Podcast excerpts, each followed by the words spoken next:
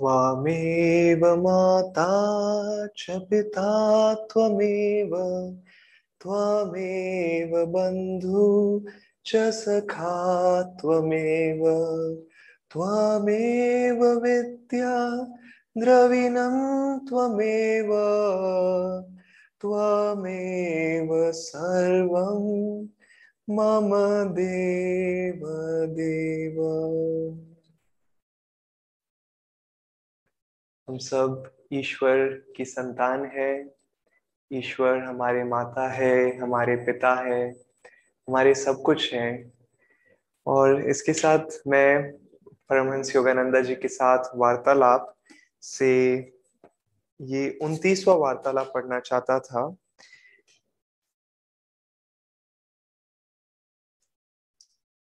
कभी कभी गुरुजी लोगों द्वारा प्राय पूछे गए उन प्रश्नों को अपने व्याख्यानों में संबोधित करते थे जो प्रकृति और यहाँ तक कि बुराई के अस्तित्व और सृष्टि की महान योजना में इसके उद्देश्य से संबंधित होते थे। वे समझाते थे एक खलनायक होना चाहिए जिससे लोग नायक से प्रेम करने के लिए प्रेरित हो, परंतु यदि तुम खलनायक की भूमिका निभाते हो तो तुम्हें उसका दंड भुगतना पड़ेगा। उन्होंने आगे कहा, जोसेफ स्टालिन एक ऐसा ही खलनायक था। स्टालिन नाम का अर्थ है फौलाद और जन्म के समय स्टालिन का नाम वास्तविक स्टालिन का वास्तविक नाम योसेफ विसारियोनविच, मुझे लगता है मैं इस ये नाम गलत ही बोलने वाला हूँ लेकिन मैं प्रयास करता हूँ, जुगाशविली था। खैर आगे बढ़ते हैं इस कहानी में, इस वार्तालाप में। एक बार मुझे उसके पूर्व कार चालक से मिलने का अवसर मिला।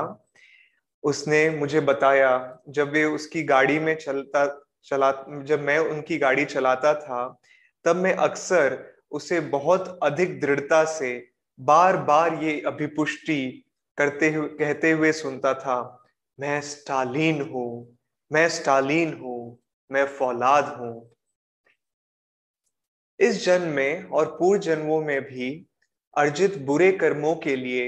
उसे एक लाख वर्षों तक भोगना पड़ेगा। गुरुजी ने अनेक अवसरों पर हमें बताया अपने एक पिछले जन्म में स्टालिन चंगेज खान था। एक बंगाली शिष्य देवी मुखर्जी ने स्टालिन के पूर्व कर्मों के दंड के विषय में गुरुजी की भविष्यवाणी सुनकर चकित होते हुए कहा, बस इतने समय के लिए ही गुरुजी? मानो एक लाख वर्षों का समय कुछ भी नहीं होता। तुम क्या चाहते हो कि कोई कितने लंबे समय तक कष्ट पाए? गुरुजी ने कहा, ईश्वर अत्याचारी नहीं है, वह अपने सब बच्चों को समान रूप से प्यार करते हैं। ये इसमें हमें बहुत कुछ इस वार्तालाप से सुनने को मिलता है और इससे हम काफी सीख ले सकते हैं। पहली बात यह है कि काफी बार हम सोचते हैं कि आ, कहा जाता है लोगों को, यह हमें बचपन से ही सिखाया गया है कि जब हम नर नर्क जाते हैं या स्वर्ग जाते हैं तो ऐसे लगता है कि कोई जैसे हम हमेशा के लिए सदा सदा के लिए अनंतता तक वहां रहेंगे। लेकिन स्वामी जी कहा करते थे कि मान लो कि तुम एक गलत वातावरण में पैदा हुए और तुम्हारा मिलना जुलना जो संगत थी हमारी, यदि कोई व्यक्ति पैदा होता है तो उसकी संगत गुंडों के साथ में हुई, तो आप समझ सकते हो जैसे जैसे वो बड़ा होता गया वो गलत कार्य करता रहा। जैसे ही वो शायद सोलह सत्रह की आयु का हुआ उसने अः हथियार उठाने शुरू कर दिए, उसने किसी का, आप समझ लीजिए कि उसने किसी का खून कर दिया, किसी की मृत्यु हो गई उसके कारण, उसके हाथों से। और आपको पता है इस ऐसे कार्य करने से कितना बुरा आ, कर्म मिलता है। और क्योंकि वो गलत संगत में था तो फिर उसके बाद में ये व्यक्ति आ, का भी आ, के ऊपर किसी ने आ, आप कह सकते हैं वार किया और फिर उसकी भी हत्या हो गई। और आ, हम सब जानते हैं कि ये व्यक्ति कहाँ गया होगा अपनी मृत्यु के बाद में। और मान लीजिए कि वो नर्क में था कुछ सालों तक, लेकिन यदि मान लीजिए वो नर्क में हजारों करोड़ों सालों तक वहीं पे रह रहा था अपने कर्मों को भुगतने के लिए। और कई साल बाद, मान लीजिए करोड़ साल बाद, कोई व्यक्ति उसके पास आता और पूछता कि तुम यहाँ क्या कर रहे हो, और वो व्यक्ति सोचता मुझे पता नहीं, मुझे याद नहीं आ रहा है, मैंने शायद कुछ तो गलत किया था लेकिन मुझे पता नहीं मैं इतने सालों तक यहाँ क्यों हूँ। और स्वामी जी हंस के इस कहानी को बताते थे कि कभी भी एक कार्य जिसका कर्म सीमित है, और हर कर्म सीमित होता है, कोई भी कर्म असीमित नहीं होता है या अनंत नहीं होता है, हर कर्म चाहे जितना भी बुरा हो सीमित होता है, और उसका दंड भी हमारे जीवन में सीमित ही होता है। तो स्टालिन, जो आप कह सकते हैं हिस्ट्री का एक सबसे बड़ा विलन या खलनायक माना जाता था, और उसकी वजह से इतने बुरे कार्य हुए। और इसीलिए देवी मुखर्जी ने पूछा सिर्फ एक लाख साल, लेकिन वो भी ज्यादा होते हैं, लेकिन फिर भी हमें याद रखना चाहिए कि चाहे जितना भी बड़ा कर्म हो वो सीमित है। और इसीलिए योगानंद जी कहते हैं कि ईश्वर अत्याचारी नहीं है, हमें वो उतनी ही उतना ही कर्म देते हैं और उतना ही हमें, आप कह सकते हैं, भोगना पड़ता है जितना हमें आवश्यकता है। आवश्यकता का मतलब क्या हुआ यहाँ पे? आवश्यकता का मतलब यहाँ पे ये हुआ दोस्तों कि कब हम सीख जाएंगे कि हमारे बुरे कार्यों का, कर्मों का क्या क्या हमें असर होता है, कि जब हम कोई बुरा कार्य करते हैं तो उसका बुरा कर्म क्या होता है। और अंत में दोस्तों, हम अलग अलग कितने ही जन्मों से आए हैं, किसी जन्म में हम शायद चोर थे, डाकू थे, व्यापारी थे, संत थे या संत बनना चाहते थे। हम इस, आप कह सकते हैं, इस जीवन की अः लीला में हमने अलग अलग किरदार निभाए हैं, लेकिन अंत में जब हम ईश्वर के साथ एक हो जाते हैं, हमारा अहम, हम बिल्कुल पूरी तरह से ईश्वर में, ईश्वर को समर्पित कर देते हैं,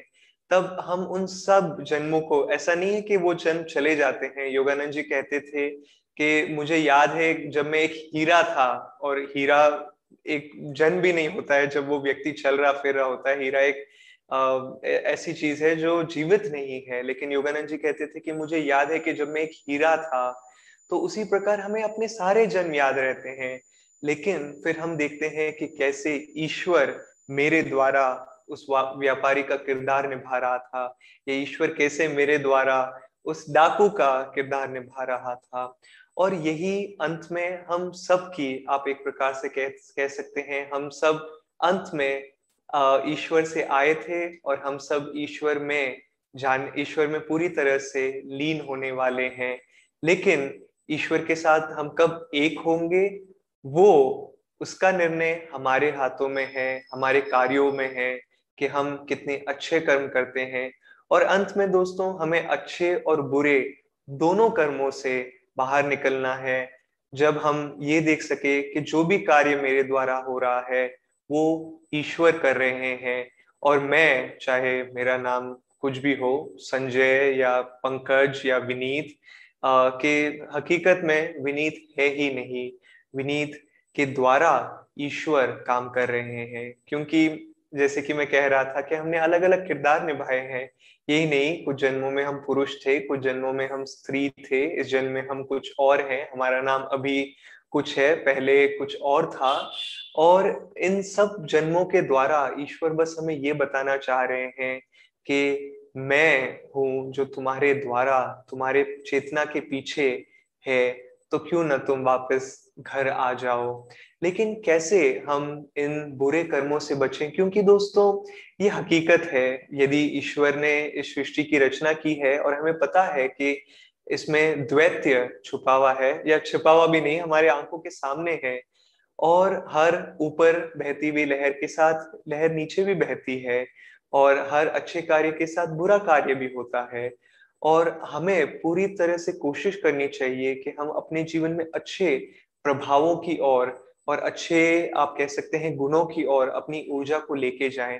लेकिन ये कहना आसान है, लेकिन करना इतना आसान नहीं है, क्योंकि हम सब जानते हैं कि इस दुनिया में सारी चीजें हमारे अच्छे कार्यों के करने के विपरीत है, सारी ऊर्जाएं हमारे विपरीत है, और वो चाहती है कि मुझे स्वार्थी होना पड़ेगा, या मुझे क्रोध करना पड़ेगा, या मुझे लोभ करना पड़ेगा, या मुझे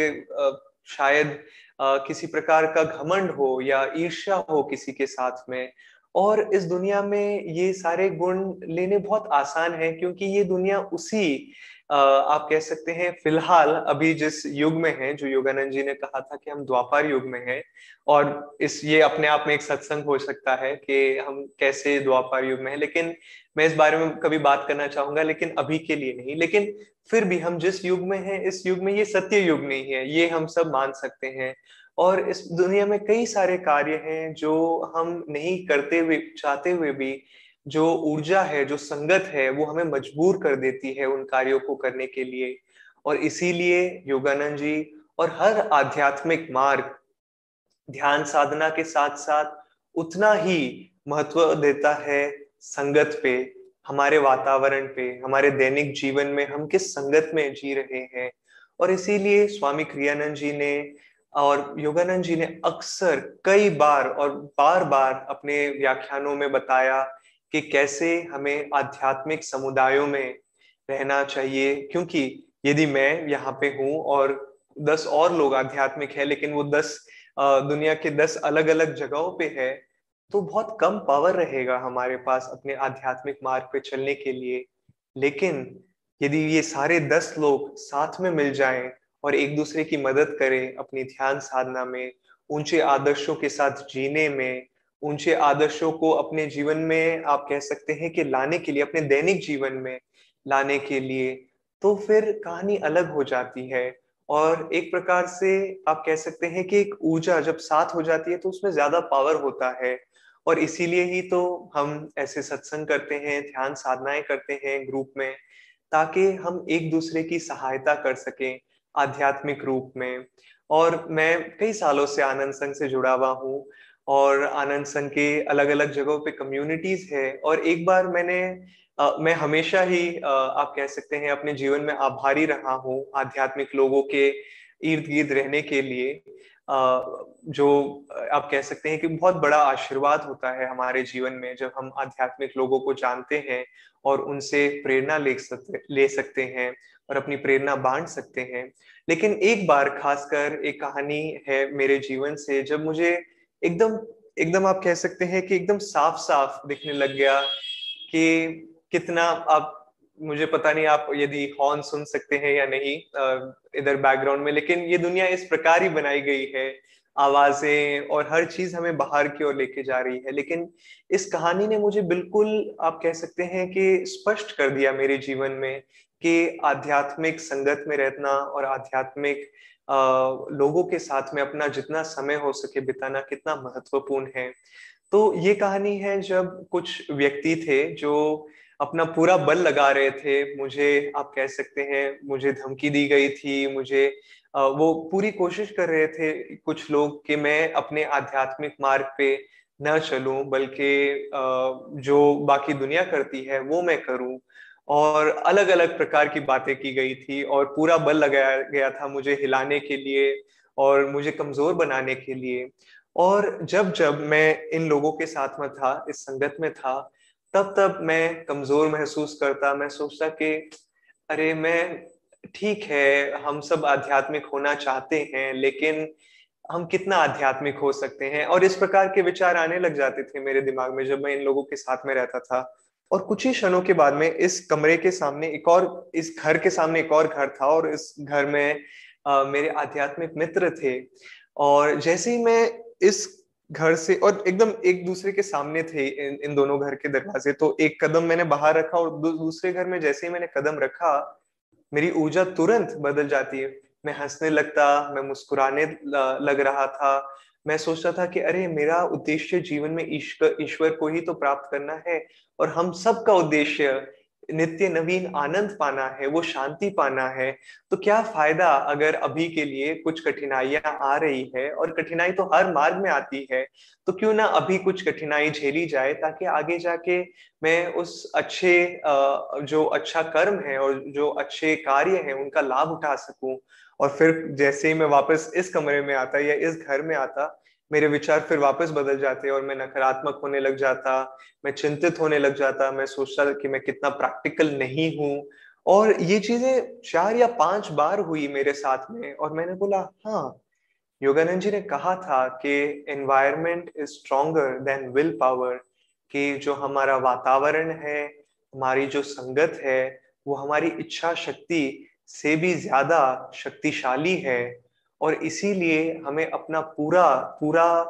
पूरी कोशिश करनी चाहिए कि हम सही संगत में रहें, और कोशिश करें कि उन लोगों के साथ में अपनी संगत को घटाए या पूरी तरह से बंद कर दें जिनका प्रभाव हमारे जीवन में सकारात्मक नहीं है।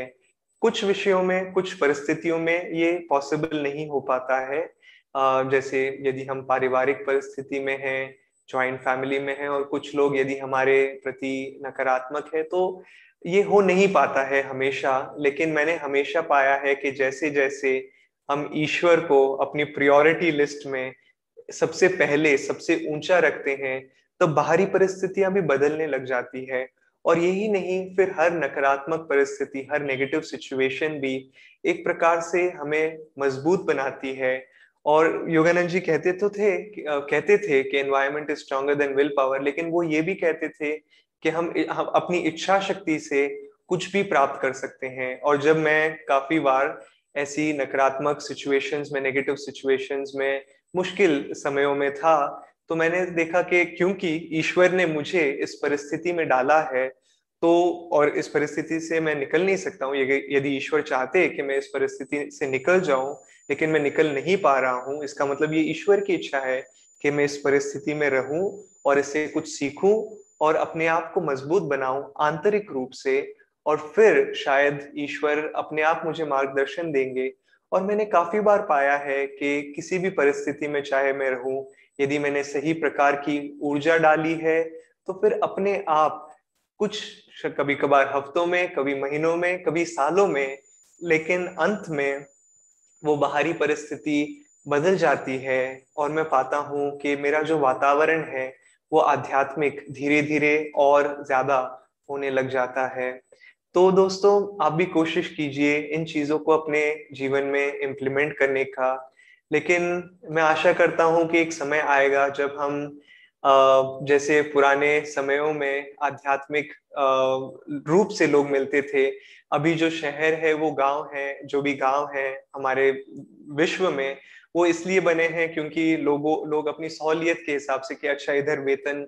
कमाना आसान होगा, इधर ये जॉब मिल सकती है, इधर ये व्यवसाय हो सकता है। लेकिन मैं आशा करता हूँ कि आने वाले दिनों में, सालों में uh, ऐसा समय आएगा जब लोग आध्यात्मिक कारणों के लिए साथ में मिलेंगे और एक दूसरे की सहायता करेंगे। क्योंकि मैंने ये अपने अपने जीवन में देखा है कि जब लोग आध्यात्मिक रूप से साथ में मिलते हैं तो वे एक दूसरे की बुरे एक दूसरे के बुरे समय में एक दूसरे की मदद करते हैं। और जब दस लोग रहते हैं या सौ लोग रहते हैं जो आध्यात्मिक रूप से ईश्वर को प्राप्त करना चाहते हैं, तो आप कह सकते हैं कि कोई ना कोई आ, किसी ना किसी की आ, आ, मतलब यदि समझ लीजिए कि मेरा ध्यान सही से नहीं जा रहा है, तो कम से कम उन सौ लोगों में से शायद कुछ लोग होंगे जिनका ध्यान अच्छे से जा रहा है, या जो लोग पॉजिटिव हैं और मैं नेगेटिव हूँ। और जब ज्यादा लोग पॉजिटिव होंगे तो मेरी ये जो नेगेटिव एनर्जी है वो धीरे धीरे अपने आप पॉजिटिव होने लग जाएगी। मैं इसके बारे में अगले एक घंटे के लिए बात कर सकता हूँ, दो घंटे के लिए बात कर सकता हूँ, लेकिन कोशिश कीजिए अपने जीवन में इसको धीरे धीरे। अंत में दोस्तों, ये एक लास्ट चीज एक्चुअली मैं बोलना चाहूंगा कि क्योंकि हमारे जीवन में कंट्रोल नहीं रहता है कभी कभार हमारी बाहरी परिस्थिति में, तो क्यों ना अंदर की परिस्थिति को बदला जाए, अंदर की संगत को बदला जाए। तो अपने विचारों पर ध्यान दीजिए, आप किस प्रकार की किताबें पढ़ रहे हैं उस पर ध्यान दीजिए, आप किस प्रकार की चीजें या वीडियोस देख रहे हैं उस पे ध्यान दीजिए, आप किन लोगों से बात कर रहे हैं उन पे ध्यान दीजिए। और ये सब कुछ चीजें हैं जो मैं आशा करता हूँ कि आपके आध्यात्मिक जीवन में इससे सहायता मिलेगी। धन्यवाद।